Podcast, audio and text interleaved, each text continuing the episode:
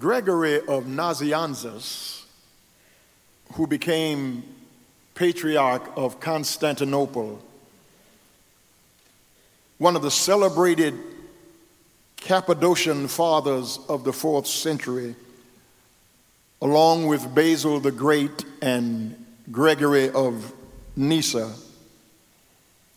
was one of the most celebrated orators of the early church. He writes in regard to this chapter on love that here we may read what Paul said about Paul. I submit, brothers and sisters, that only a man in whose heart the Spirit of God has kindled a faith like Paul's could evidence a love like Paul's, and on the basis of his own experience of that love, record its glories in what may be called the New Testament Psalm of love. From the standpoint of literature, this is one of the most remarkable passages that ever came from the pen of man. It is characterized by poetic beauty and scientific analysis. It seems almost irreverent to analyze it, for it is full of beauty and yet marvelous in technique. Paul's description of the action and behavior produced by love is distinctly countercultural.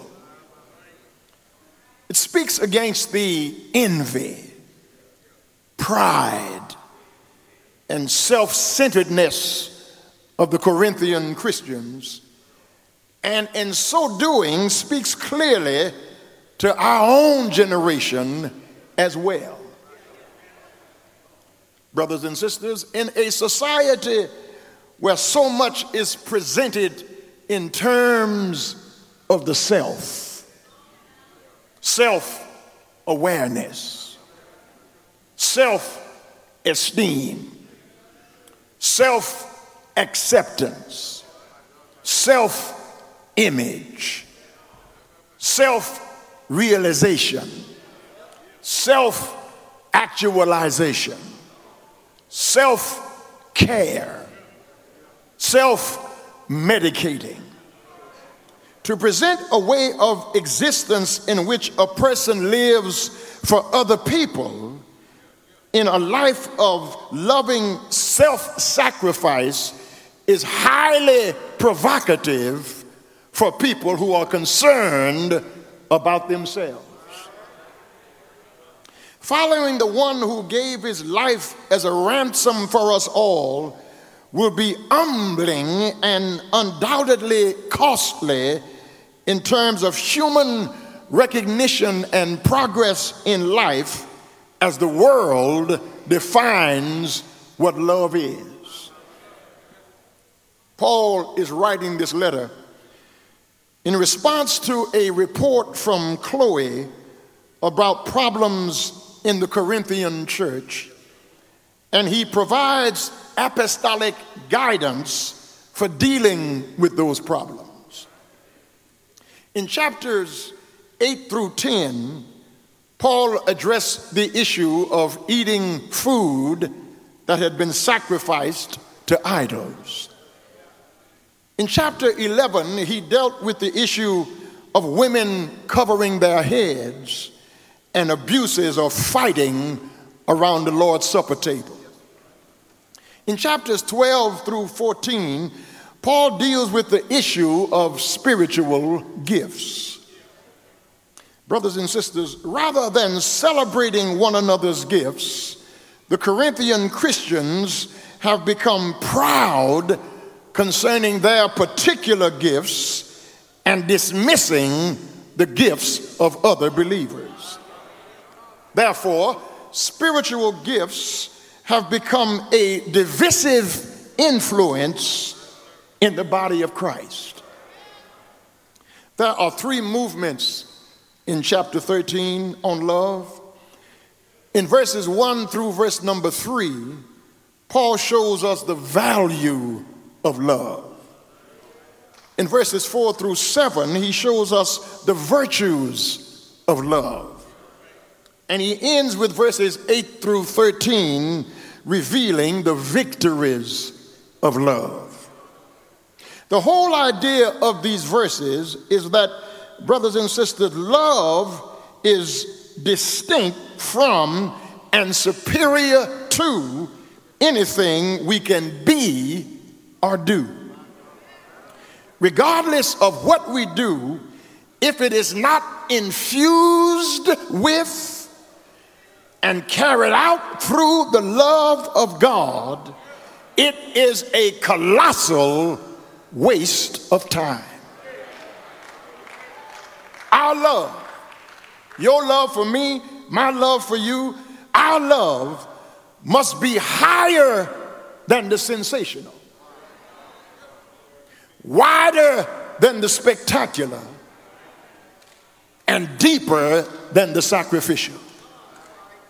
The greatest gifts and the grandest deeds, together with all their greatness and grandeur, are nothing, make us nothing, and bring us nothing if love is absent. To love, to have or not have love, is not about emotions. Love is not about feelings, but about living and relating to other people in a way that either does or does not reflect their great worth in God's eyes. And if you don't see your brothers and sisters through God's eyes, you'll never see them properly in your own eye. Hear this because I worked on this line all week. You can put on a show of love without having it, but you cannot have love without showing it.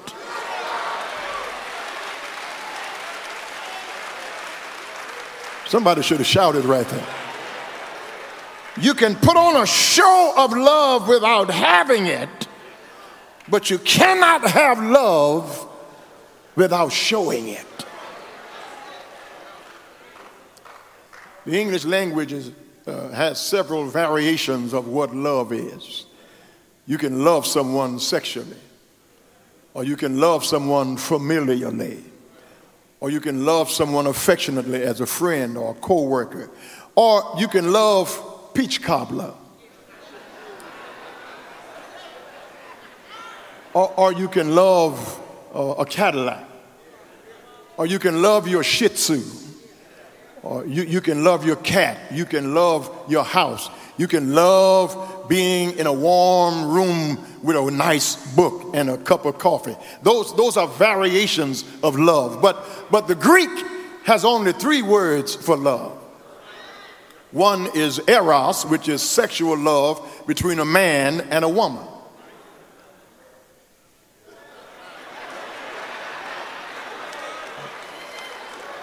And, and then there's philos, from which we get our word Philadelphia, which means brotherly love. But then there is agape. Agape is the love of God.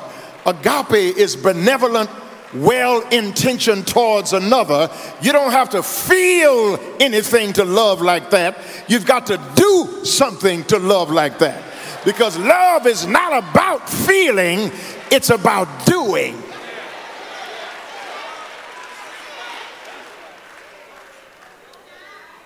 When you love your family, you don't always feel like going to work. You just get up and go to work. My wife doesn't always feel like loving me. Your husband doesn't always feel like loving you. But love is not about a feeling because feelings change. Talk back to me if you can. You remember when you were in high school and you signed your sweetheart's yearbook? Yours forever. Two years later, you forgot what they looked like. And when you went to your 10 year class reunion, you said, Thank you, Jesus.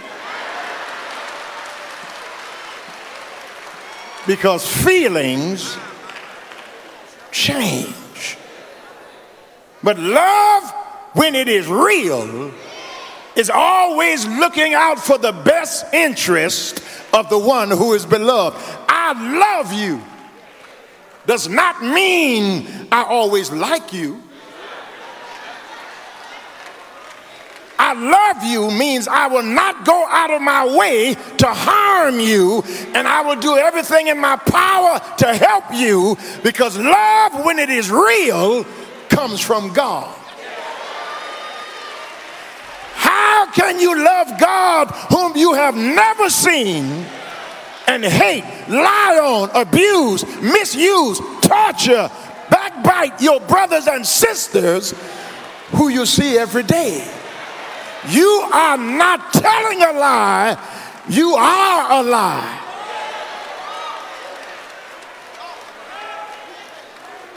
And the truth is not in you. By this shall all men know that you are my disciples because you have love one for another. Look with me again in verse number one. If I speak with the tongues of men and of angels and have not love, charity, the King James says, I am a sounding brass and a tinkling, clanging, noisy cymbal. Paul says, no matter how great your oratory,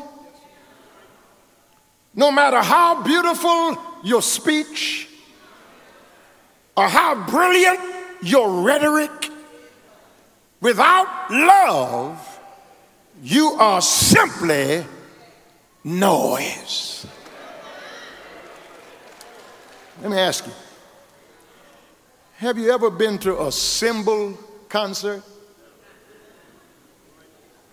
I mean, where, where the only instrument on the stage is a cymbal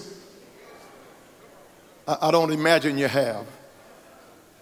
Because a cymbal is nothing but noise. It crashes, it makes a noise. That there's no note in a cymbal. It's impersonal. It's just noisy. There is no there, there is no scale in a cymbal. It's just a lot of noise. And, now, in, in a concert, you need a cymbal, but you need a flute.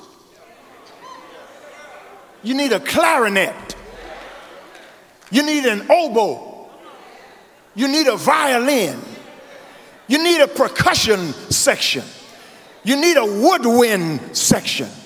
Because a cymbal by itself is just noise, but with all the other instruments, it becomes a symphony, which makes me to say to us this morning that in the church, there is not a one person band.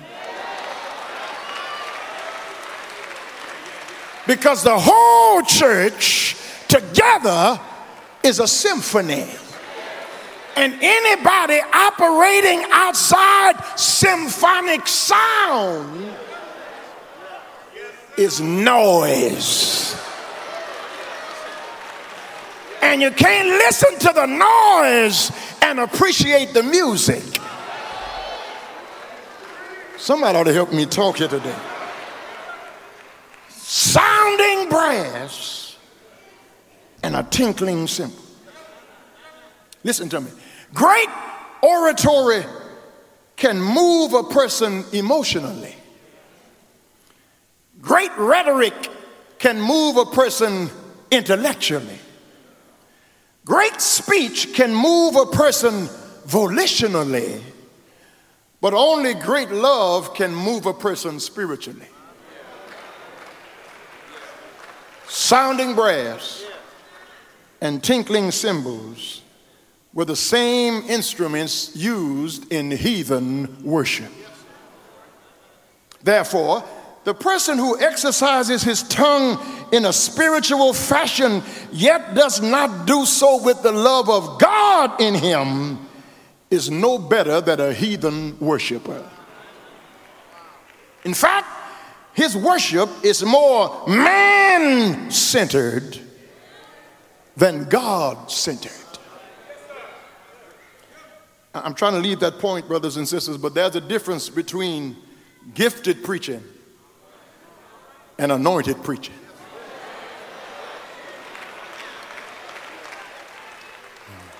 Gifted preaching will make you clap, but anointed preaching will make you shout.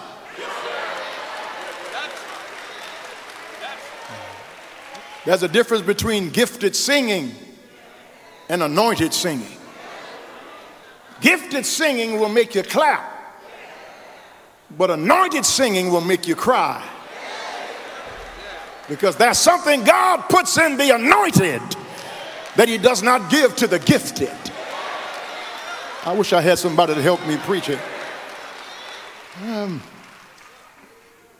there was this banquet where a renowned orator was invited to speak. And after he had spoken, he, he was asked by the audience at the banquet for an encore. He stood and with perfect diction, with acute rhetoric, with, with sweet elocution and erudition, recited the 23rd Psalm. People put their forks down and clap uproariously because of his diction and his elocution. An old preacher came from the back of the room, got to the podium, and recited the 23rd Psalm. They picked up their napkins and wiped their eyes. When he sat down, the man who had recited the psalm with such elocution and diction asked somebody next to him, Why, when I said it, they clapped, but when he said it, they cried.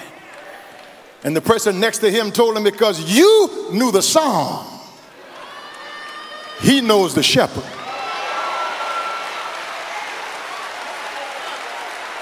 And when you know who Jesus is, and when you know that the love of God has been shared abroad in your heart, there's something different about being gifted and being anointed.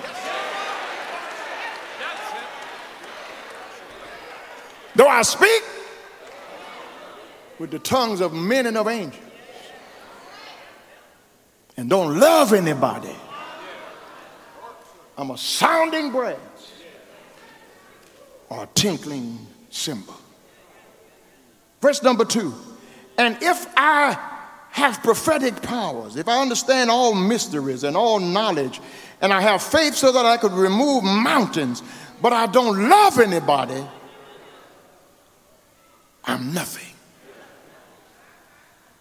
That's, that's strength of service in verse number one. But, but in verse number two is energy of equipment.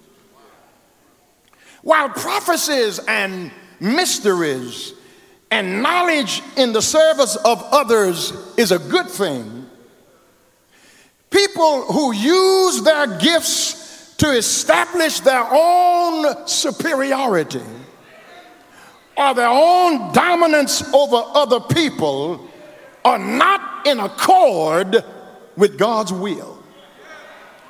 They will only get an inflated opinion of themselves that will do nothing to help anybody else. A PhD without some GOD makes you a smart devil. And the church is in danger of being destroyed not by unlettered ignorance, but by unsanctified intelligence. That's intelligence that has not been baptized in the grace of God. And when your intelligence has not been baptized by grace, you think you're smarter than everybody in the room. And if you are the smartest person in the room, you better hurry up and get out of there.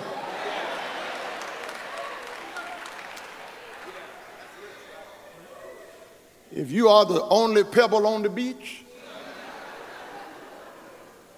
if you are the wisest person in your circle, if nobody knows anything but you, if you in a room by yourself, you're in bad company. Because God has spread out his gifts. And a whole lot of folk want the exhibition gift gifts that people can see so you can stand out above everybody else. You want the gifts of being a Sunday morning gifted person. But we need some Monday morning gifted people.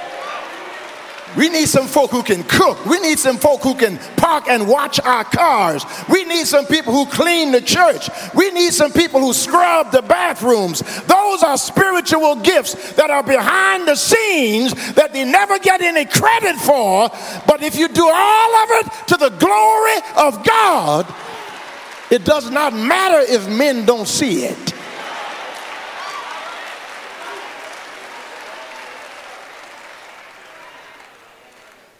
I've been doing this long enough to know. I'm wise enough to know that God can take some drunk off the street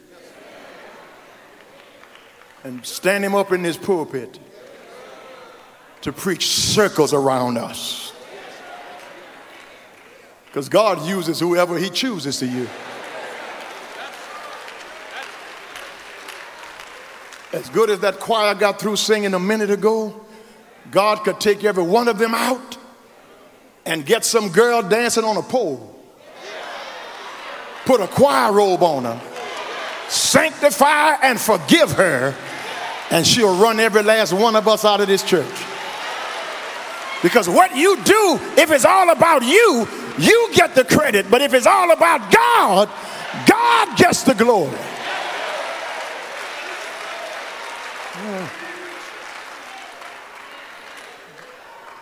I'm trying to get through.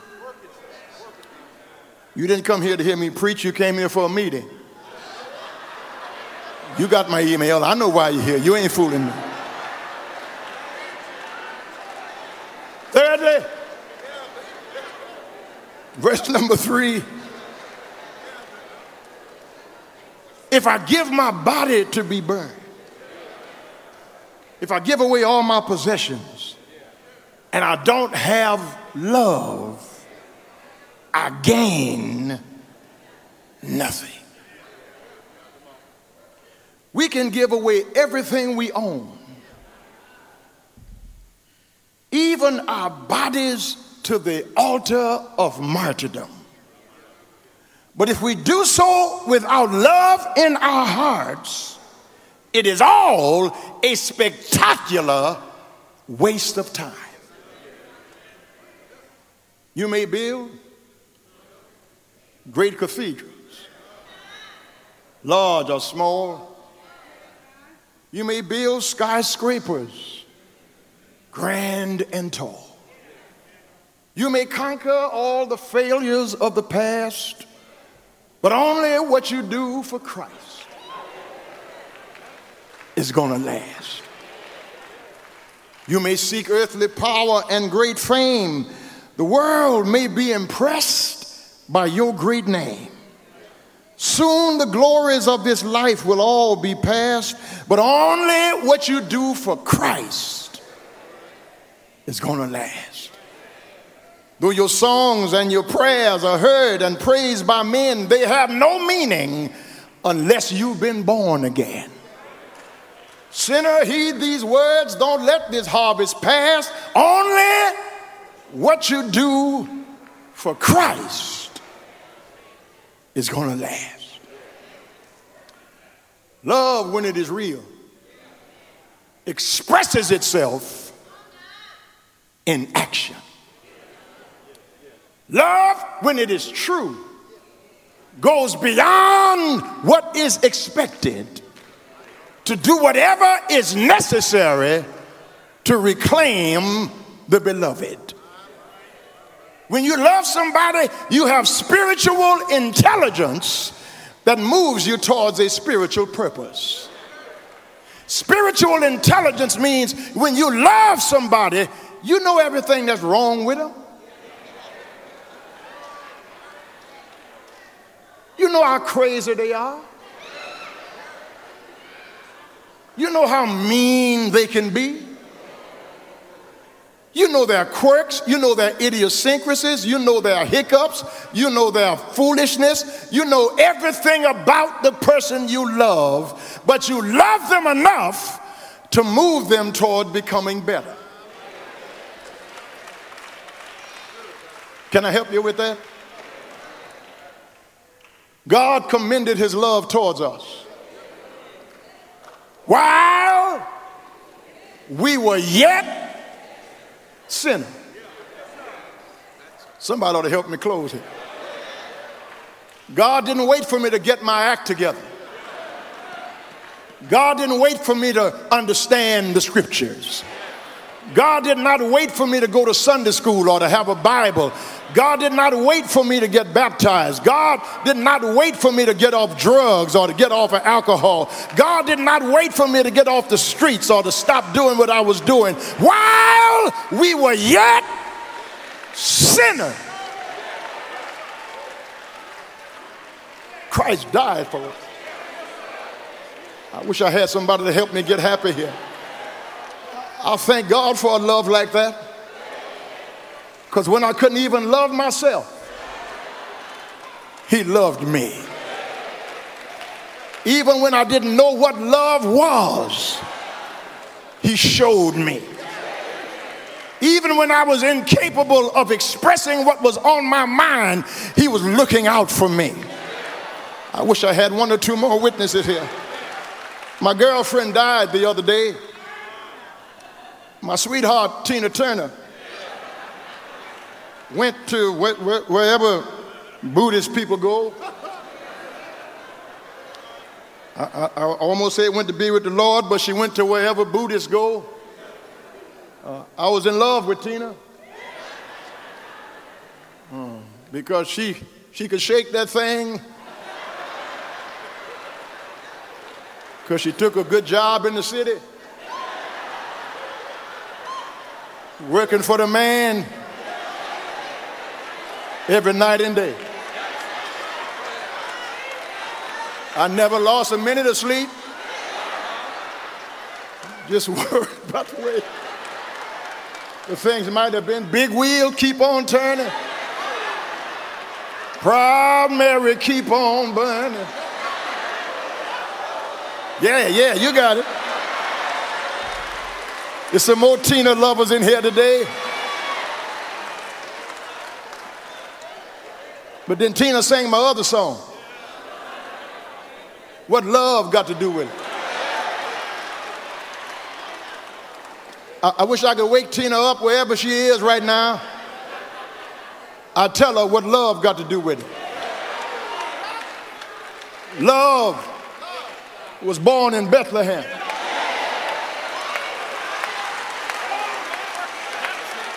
Love was wrapped in swaddling clothes. Love was laid in a manger. Love was presented to Simeon in the temple. Love, after some years, was baptized by John in the Jordan River. Love stood there in the Jordan when John baptized him. And the heavens opened and a dove descended and everybody heard God saying, This is my beloved Son, in whom I am well pleased. Love went around healing the sick. turning water into wine. Love made deaf men hear, dumb men speak. Love calmed a storm on the Sea of Galilee. Love fed 5,000 men, not counting women and children. Love healed a woman who had an issue of blood. Love went to Jairus' house and took his little girl by the hand as she came back to life again. Love went to a cross one Friday. Love died on a hill called Calvary. They hung him high, they stretched him wide. He hung his head, for me, he died. That's love. You're going to help me close this, won't you? That's not how the story ends. Three days later, three days later, three days later, three days later, ah, three days later, he rose again. That's love. Love is on the right hand of God with power. And every time I sin, love stands up at the right hand of God and said, I know he's done wrong, but I paid for it on Calvary. I know he deserves to die, but I took his place on the cross. Is there anybody here know what love got to do with it? Is there anybody here no, Jesus loves you. Jesus loves you. Jesus loves me. This I know because the Bible tells me so.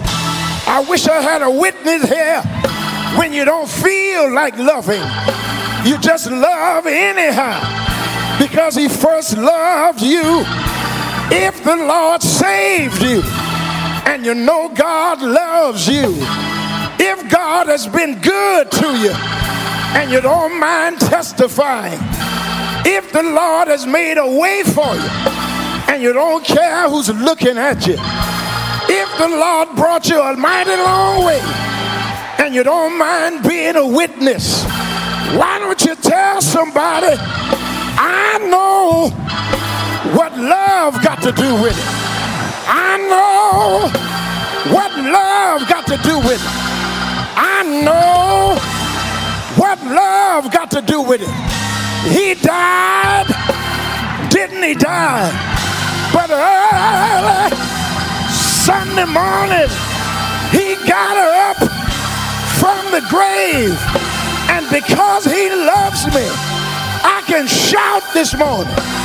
Because he loves me, I can face tomorrow because he loves me.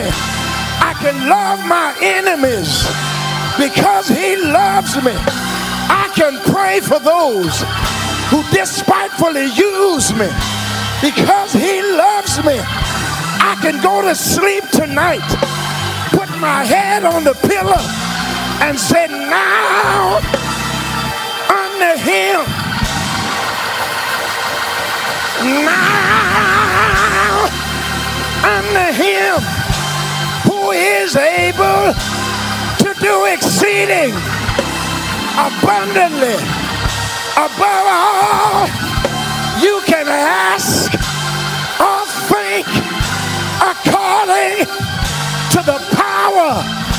that's at work in you. Why don't you grab somebody? Tell him he loves you. He loves you.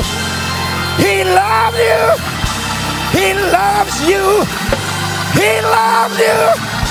He loves you. He loves you. I know he's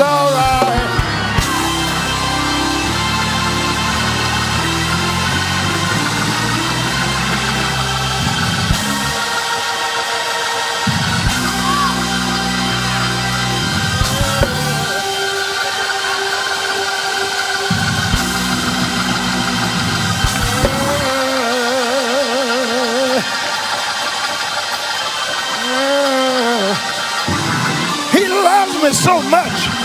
I'm trying to let y'all go. But he went back to heaven to prepare a place for us. He said, If I go to prepare a place for you, I will come again and receive you under myself, that where I am, there you will be also in my Father's house. In my Father's house. In my Father's house. In my Father's house. In my Father's house. There are many mansions. Thank you, Jesus. I know He's all right.